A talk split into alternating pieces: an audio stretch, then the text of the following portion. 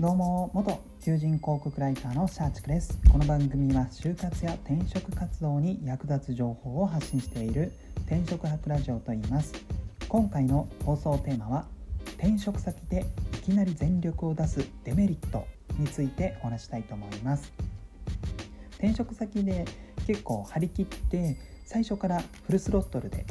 もう仕事を進めてしまうという方結構多いのかなと思うんですけども個人的には、えー、おすすめしておりません。というのも3つのデメリットがあるからです。先にその3つのデメリットをお伝えすると1つ目は他の人より多く仕事を振られてしまう。で2つ目は、えー、本人がこの通常モードで仕事をしようとなると周りからはサボってるように思われてしまう。でデメリットの3つ目は、まあ、最初からアクセル全開で仕事をすると成長余地がなくなってしまう。この3つを理由に正直私は転職先でいきなり全力を出すのはおすすめしません。それぞれ簡単に、え詳しく解説したいと思います。で1つ目のこの他の人より多く仕事を振られてしまうっていうとこなんですけどもまあ、そうですね。これ最初からこの全力でやってしまうと、まあ、業務量とかも他の人にもしかしたら多く仕事をこなせるかなとは思うんですけども最初からやってしまうことによって、まあ、他のデメリットでもちょっとこれは同じ話にはなってしまうんですけども、まあ、それがこの人の普通の業務量っていうふうに思われてしまうためそうですねこの最初の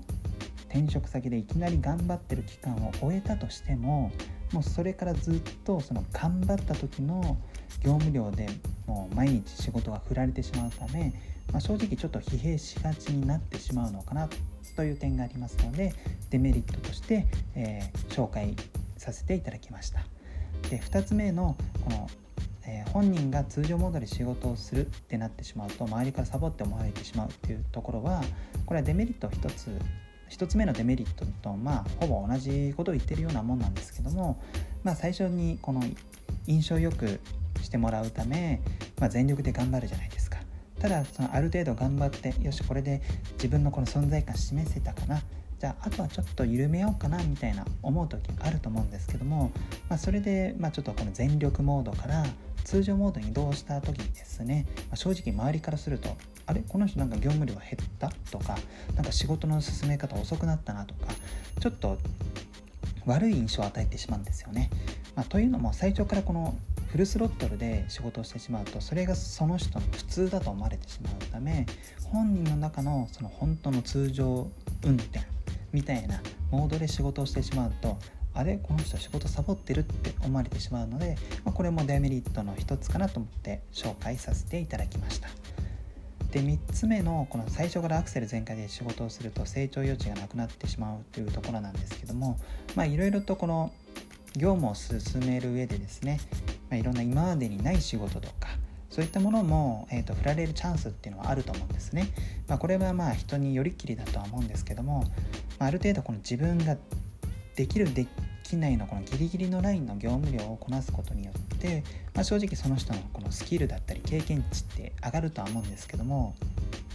最初からアクセル全開で業務量をやってしまうと、まあ、正直この余力を出すこの余地というのも結構なくなってしまうため何でしょうこの周りからはそれがあなたの普通の仕事の量だよねっていう感じで、まあ、じゃあさらにこういった業務量も挑戦してみないみたいな業務量挑戦、まあ、新しい業務に挑戦してみないかみたいな振られたとしても本人からすると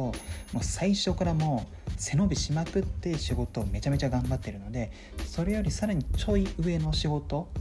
この振られた場合ですね正直そこに届く余力っていうのがなくなってしまうため、まあ、これもある種自分の成長余地というのをなくしてしまう原因の一つかなと思いますので、まあ、デメリットとして紹介させていただきました。はいまあ、話をまとめるとやっぱり転職先でいきなり全力を出すのは正直個人的にはおすすめしません。最初はこの3ヶ月ぐらいはある種この様子見期間という形で、まあ、ある程度仕事はするものの、まあ、自分の中のこの全力モードというのは出さずにこの何でしょう空気感をつかめたりとかそのキャラクターを、まあ、周りのその関係性をつかんだ後にじゃあそこで何か自分のバリをもっと発揮しようって言った時にちょっとこの全力モードを出してみるみたいな感じでやった方が周りから見てもまあ、この3ヶ月とかこの